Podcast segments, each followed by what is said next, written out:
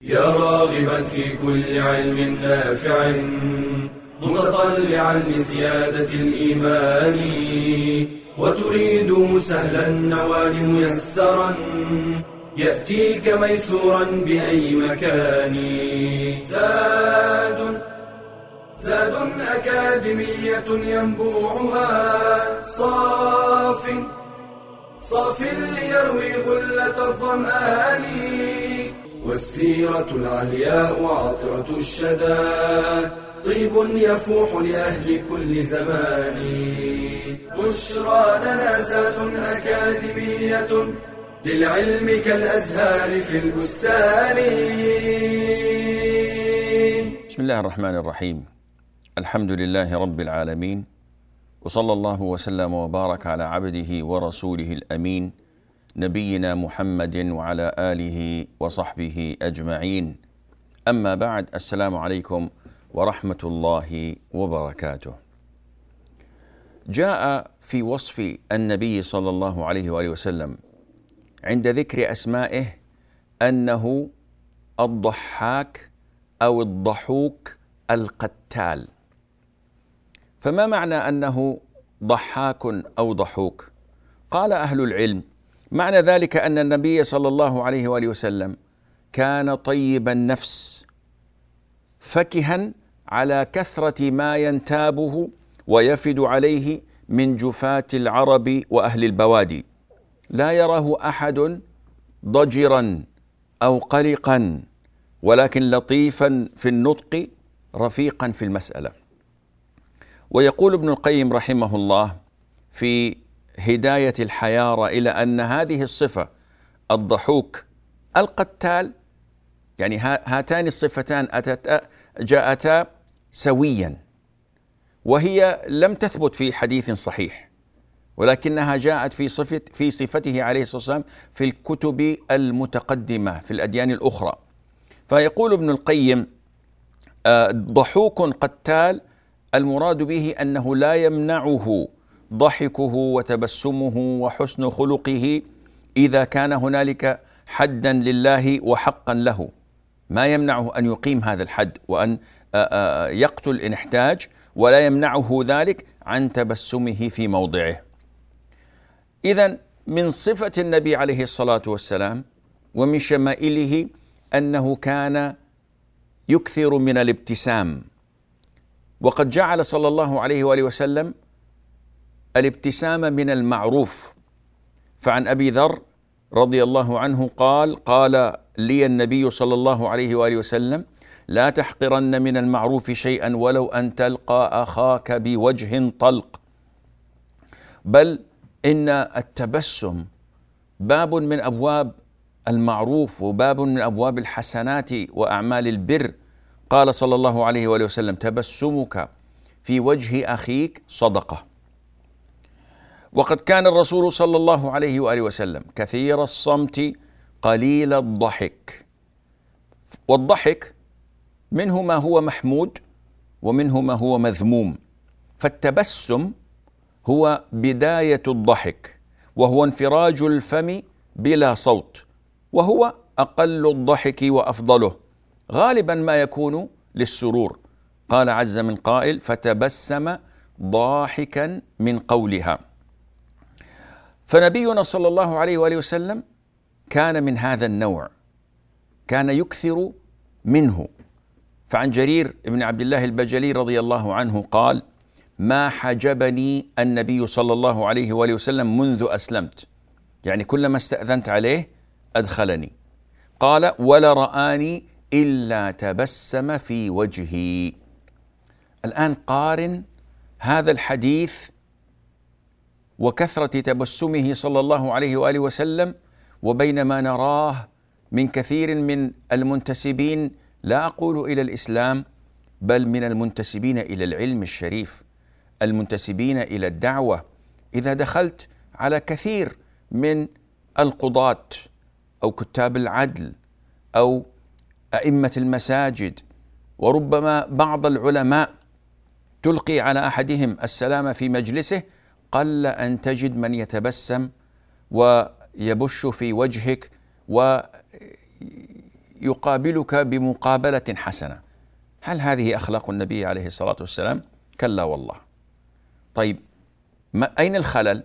الخلل هو في جهل أولئك أو في تجاهلهم لسنته صلى الله عليه وآله وسلم أو لامور أخرى قد تكون نفسية قد يكون منشأها إلى تربيتهم لكن الأصل فينا نحن معاشر المسلمين أننا نتبع هديه صلى الله عليه وآله وسلم شبرا بشبر وذراعا بذراع. إن أردنا أن نرافقه وإن أردنا صحبته في الجنة نسأل الله أن ييسر لنا ولكم ذلك. وعن جابر بن سمرة رضي الله عنه قال كان النبي صلى الله عليه وآله وسلم لا يقوم من مصلاه الذي يصلي فيه الصبح حتى تطلع الشمس فإذا طلعت. قام وكانوا يتحدثون يعني الصحابة فيتكلمون فيأخذون في أمر الجاهلية فيضحكون ويبتسم صلى الله عليه وآله وسلم. تخيل حديث عن أمور الكفر والشرك التي أنجاهم الله عز وجل منها في مسجده صلى الله عليه وسلم وبمحضره ومع ذلك ما كان ينهاهم عليه الصلاة والسلام. ما يقول لهم اتقوا الله كيف تذكرون هذه الأمور في بيت الله عز وجل؟ وبمحضر النبي عليه الصلاة والسلام. ابدا أمور مضحكة من أمور الشرك أو الكفر. يحمدون الله على نعمة النجاة منها فيضحكون ويبتسم النبي صلى الله عليه وآله وسلم. فتخيل أحدهم يقول كنت أتخذ الها وصنما من تمر فأعبده فترة من الزمان فإذا جعت أكلته. هذا شيء مضحك قطعا. لا ينهاهم الرسول عليه الصلاة والسلام عن ذلك بل كان يشاركهم في الابتسام. فالنبي عليه الصلاة والسلام كان كثير البسمة. بل إنه عليه الصلاة والسلام كان يبتسم أيضا ويعلم أمته الابتسام حتى لمن أساء إليه.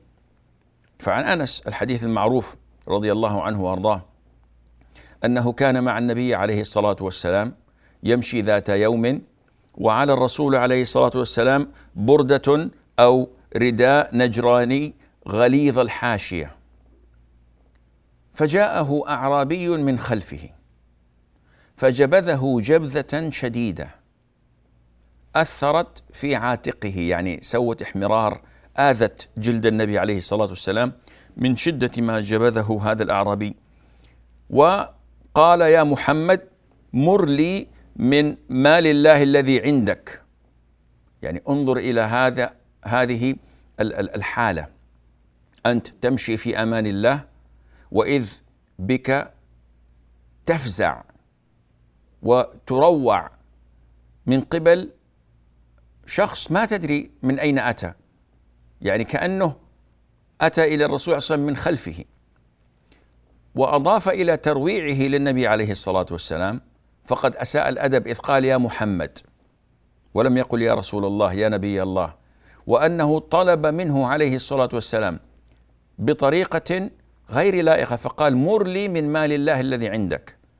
أمر. عوضا عن أن يقول لو تكرمت لو سمحت يعني تفضل علي أو كذا. فهذه الأمور كلها مدعاة لأن يرد الإنسان على من تكلم بهذه الطريقة بنحو سؤاله. إما أن ينهره إما أن لا يرد عليه. ما فعل ذلك عليه الصلاة والسلام؟ ما كان منه بأبي هو وأمي إلا أن تبسم في وجهه وأمر له بعطاء. فأين نحن من خلق الرسول صلى الله عليه وآله وسلم؟ فاصل قصير ثم بعدها نواصل بإذن الله فابقوا معنا.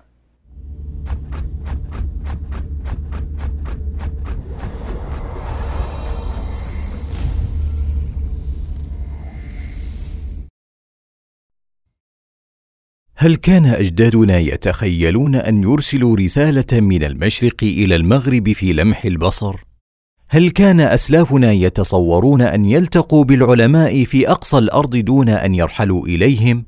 إنها التقنية الحديثة فلاستخدامها في طلب العلم ميزات منها سرعة ويسر الوصول إلى المعلومة وضخامة المعلومات وتنوعها والتواصل مع العلماء حيثما كانوا.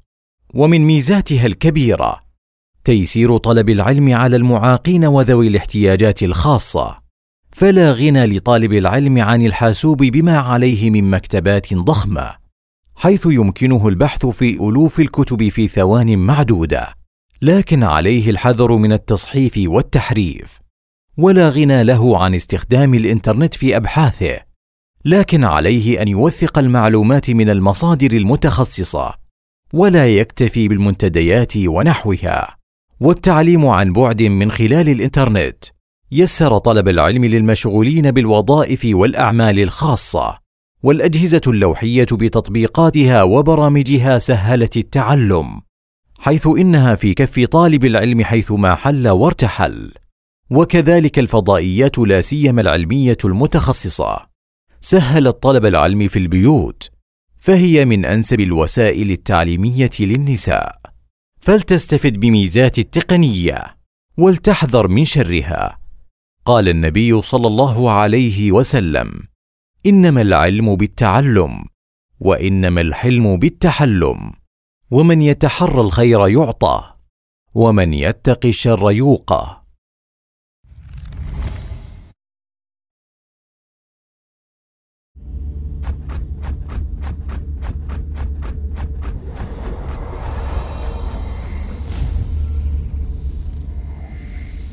السلام عليكم ورحمة الله وبركاته. النبي صلى الله عليه وآله وسلم تقدم أنه كان كثير الصمت قليل الضحك ولكن أيضا تقدم أنه كان يكثر من التبسم عليه الصلاة والسلام فالجمع بين هذين الحديثين كما قال أهل العلم أن النبي صلى الله عليه وآله وسلم كان أغلب ضحكه, ضحكه كان أغلب ضحكه التبسم. وهذا التبسم هو انفراج للفم وإبداء للأسنان بطريقة محببة طيبة ولم يكن ضحكه صلى الله عليه وسلم بصوت. فقد قالت أمنا عائشة رضي الله عنها ما رأيت رسول الله صلى الله عليه وآله وسلم مستجمعا ضاحكا قط حتى أرى منه لهواته وإنما كان يتبسم. يعني ما كان يقهقه كما يعرف هذا الضحك بصوت بالقهقهة ما كان يفعل ذلك عليه الصلاة والسلام. ولم يكن يفرج أو يفتح فاه بطريقة أنك قد ترى منها لهواته صلى الله عليه وآله وسلم بل كان ضحكه متزنا رزينا جميلا صلى الله عليه وآله وسلم.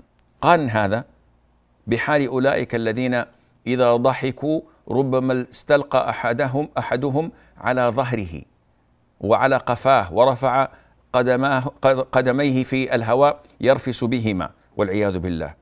بعض الناس ترى منه اشكالا مزرية وهذا مذهب للهيبة مذهب للرزانة ومقلل لاحترام الناس لك نسأل الله لنا ولكم العافية.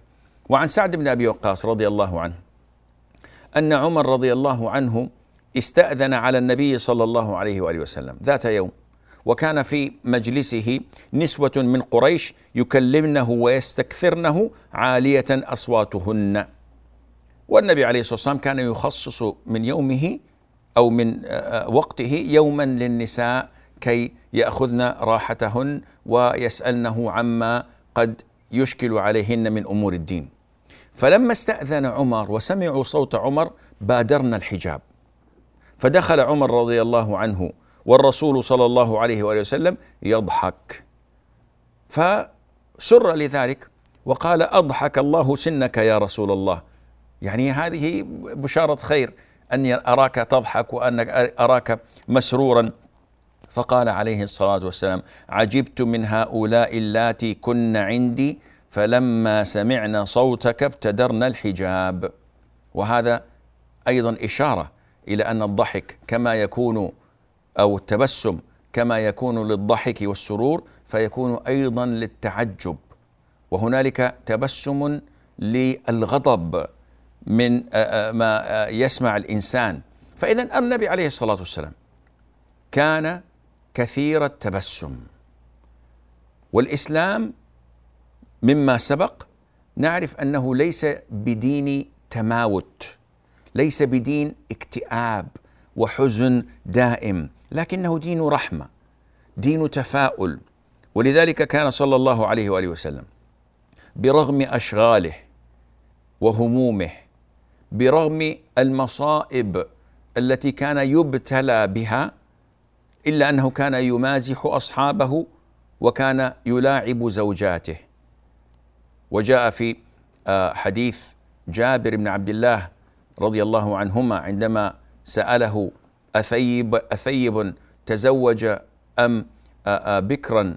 فقال رضي الله عنه وأرضاه بأنها ثيب فقال ألا جارية ألا بكر؟ تداعبها وتداعبك تلاعبها وتلاعبك. فدل ذلك على أن اللعب بين الزوجين خاصة أمر محمود. لا ما نراه من الجدية عند البعض تراه مع أصحابه ومع رفاق العمل. يعني طيب الخلق هين المراس كثير الابتسام.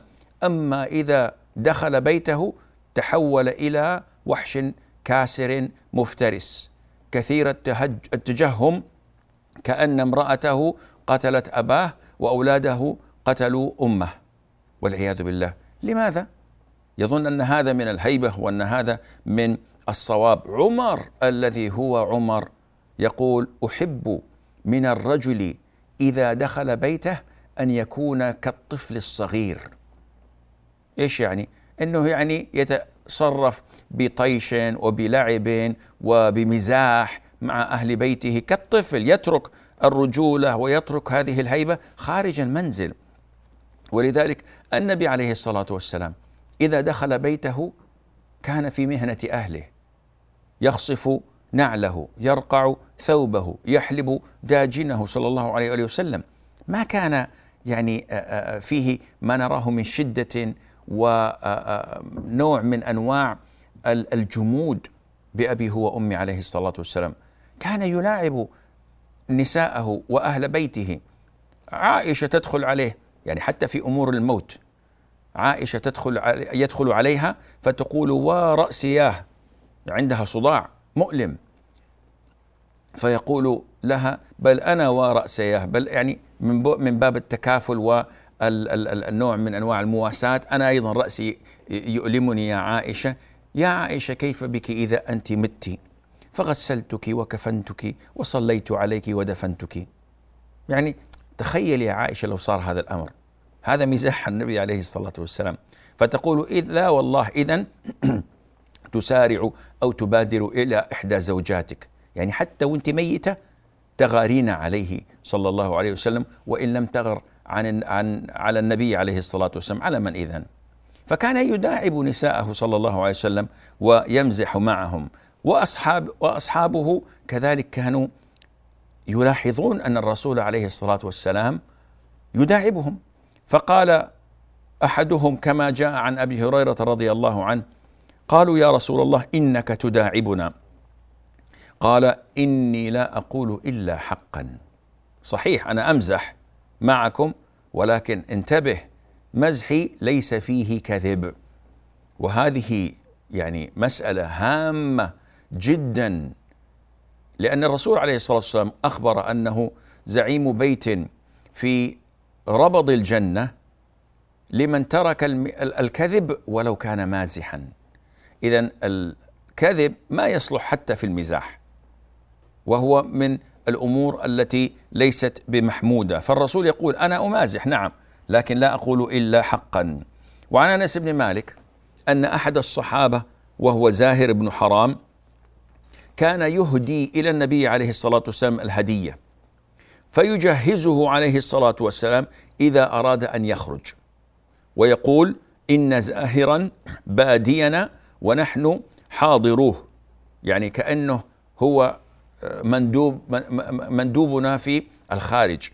هو من البادية ونحن الحاضرة فهو باديتنا ونحن حاضرته.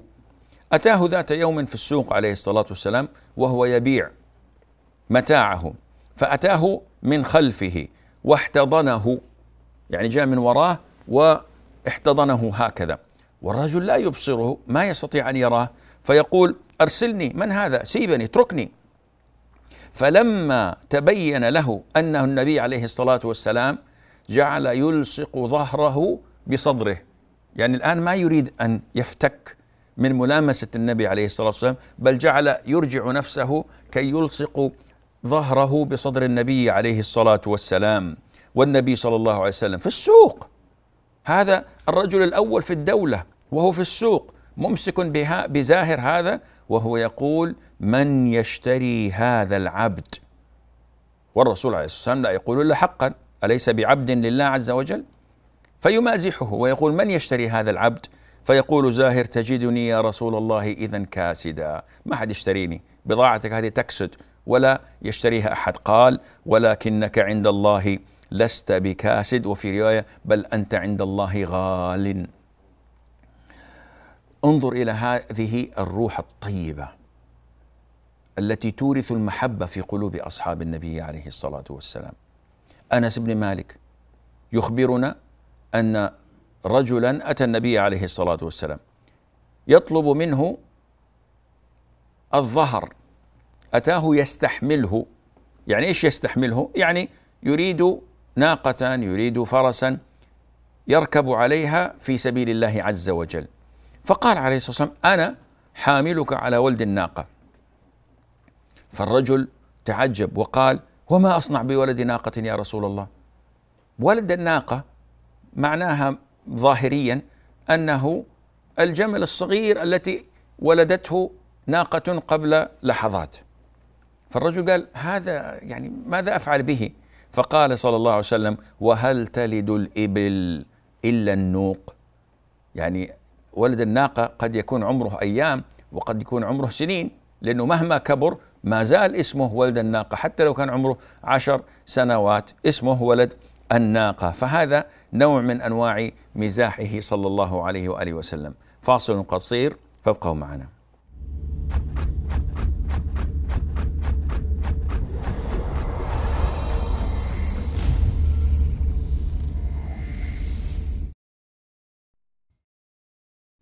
سعيان لا يغني أحدهما عن الآخر.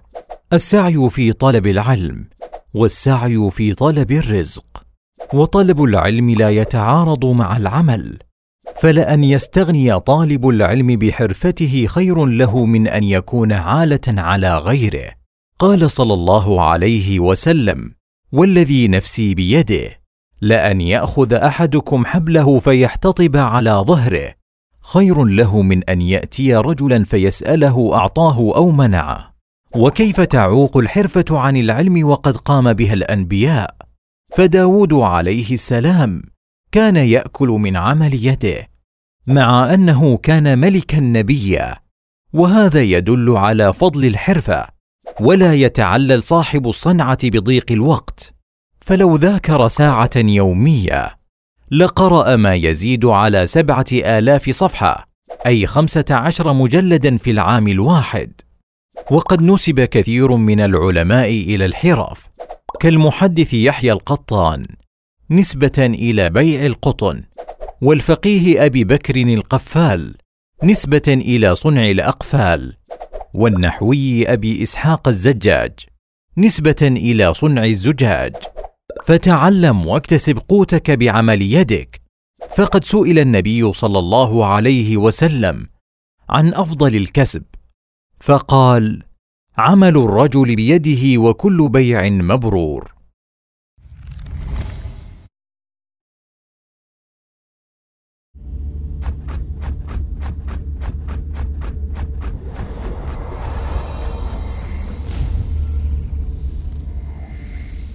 السلام عليكم ورحمة الله وبركاته. صهيب الرومي رضي الله عنه وأرضاه يحدثنا عن حادثة. أنه استأذن على النبي صلى الله عليه وآله وسلم فأذن له ودخل وإذ بين يدي النبي عليه الصلاة والسلام خبز وتمر فقال له أدن فكل. فدنا فأكل من التمر وكان في إحدى عينيه رمد. فقال له صلى الله عليه وسلم وهو يداعبه أتأكل تمرا وبك رمد؟ يعني كان ممكن أنه يستفصل منه صهيب ويقول ما دخل هذا بهذا يا رسول الله؟ لكن النبي صلى الله عليه وسلم يداعبه فقابل مداعبته بمداعبة هذا صهيب رضي الله عنه. عندما قال له عليه السلام أتأكل وعينك بها رمد؟ فقال يا رسول الله إني أمضغ من ناحية أخرى. فقال له يا رسول الله أنا ما أكل من العين من ناحية العين التي بها رمد لا أكل من ناحية العين الطيبة اللي ما فيها شيء. والعين ليس لها أي دخل في على أي ناحية تأكل لكن مداعبة النبي عليه الصلاة والسلام وممازحته لأصحابه. يدخل على بيت أنس بن مالك فيجد أخا له صغيرا قد مات له عصفور نغري. فيقول له يا أبا عمير ماذا فعل النغير؟ يضحك معه يلاعبه يداعبه يمزح معه. امرأة تأتيه عجوز كبيرة في السن تقول ادعو الله أن يدخلني الجنة. فقال إن الجنة لا يدخلها عجوز. فولت تبكي تولول. فقال ردوها علي إن الله يعيدهن عربا أترابا. أبكارا وهذا الحديث فيه نظر. من أهل العلم من صححه ومنهم من ضعف هذا الحديث ولعل ضعفه أقرب.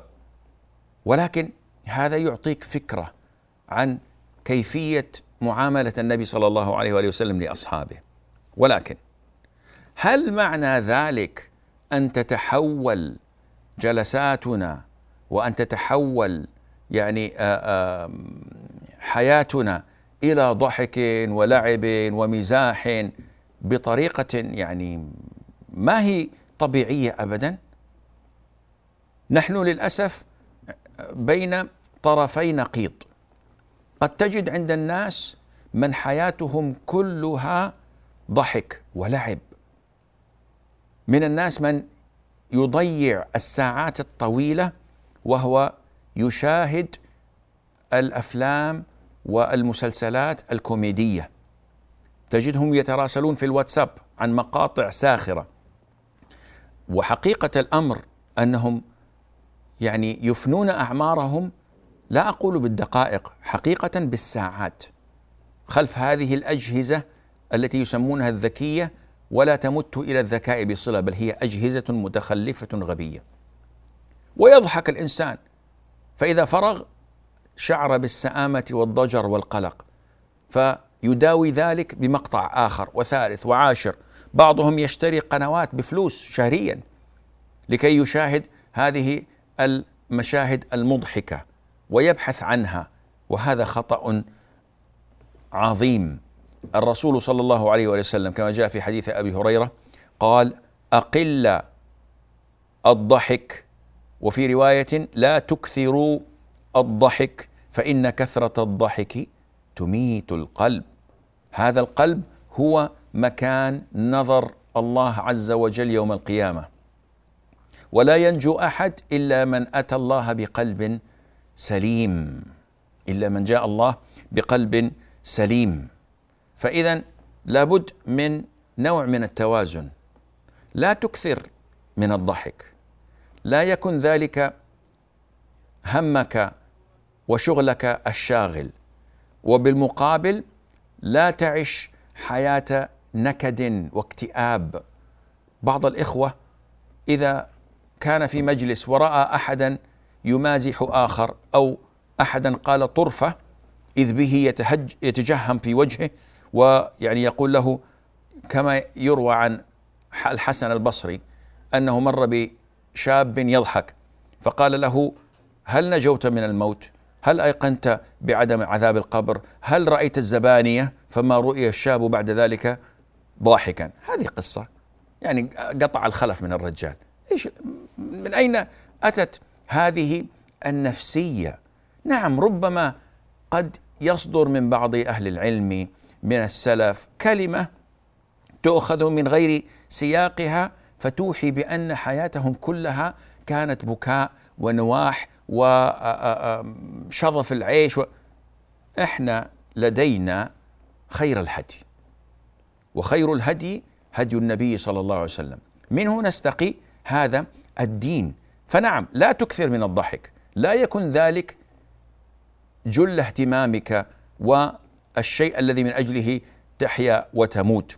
ولكن بالمقابل لا تقنط الناس ولا تجعلهم يعيشون في حالة من الاكتئاب والحزن الدائم. جاء عن أبي هريرة أن النبي صلى الله عليه وسلم خرج على رهط من أصحابه يضحكون ويتحدثون فقال والذي نفسي بيده لو تعلمون ما أعلم لضحكتم قليلا ولبكيتم كثيرا ثم انصرف. فبكى الناس وأبكى القوم وأوحى الله عز وجل إليه يا محمد لم تقنط عبادي؟ لم تقنط عبادي. فرجع إليهم عليه الصلاة والسلام فقال أبشروا وسددوا وقاربوا. فانظر سبحان الله إلى هذا التوازن. لا تجعل حياة الناس من حولك حياة اكتئاب وحزن وأنهم يعني ميتون وأنهم داخلون نار جهنم لا محالة. وبالمقابل لا تجعل الضحك والسخرية والاستهزاء والانتقاص من هذا وكذا النبي صلى الله عليه وسلم يقول ويل للذي يحدث الناس ليضحك بالحديث ليضحك به القوم فيكذب. ويل له ويل له. مرة أخرى ويل للذي يحدث بالحديث ليضحك به القوم فيكذب. ويل له ويل له. الآن انتشر بين المسلمين ما يعرف باللغة الإنجليزية باسم stand-up comedy بعض الشباب وللأسف بعض الفتيات وجدوا أن جعلهم من أنفسهم مسخرة ومضحكة للناس باب من أبواب المال والرزق. فتجد يخصص وهذا للأسف يعني قد يكون سرا وقد يكون جهرا. نسأل الله لنا ولكم العافية. حفلة يجتمع فيها الناس يدفعوا تذكرة 200 300 ريال ربما أكثر ويقف هذا أمامهم أمام الميكروفون ويقول النكات ويكذب الكذب وربما بعضها يكون يعني جنسيا جنسيا صراحة يتحدث عن أمور مشينة معيبة بينه وبين زوجته بينه وبين التي يزني بها. نسأل الله العافية. والناس يضحكون من هذا الكذب. يسخر من نفسه يسخر من أعراق من قبائل من من كذا يسخر من كل أحد. أهم شيء ويسخر من نفسه. والناس يدفعون من ذلك من أجل ذلك المال. هذا محرم ولا شك. ربما بعضهم يجعل دخله من محاكاة وتقليد أقوام. والرسول يقول عليه ما أحب أن لي كذا وكذا وأني حاكيت فلانا. يعني سويت مثله قلدته. الرسول يعني يكره ذلك ويمنع منه ويحرمه لأنه غيبة محرمة. انظر انظر أخي المسلم أختي المسلمة إلى حال الرسول عليه الصلاة والسلام إلى وصفه وسيرته وشمائله وإلى حال المسلمين اليوم تجد ذلك البون الشاسع.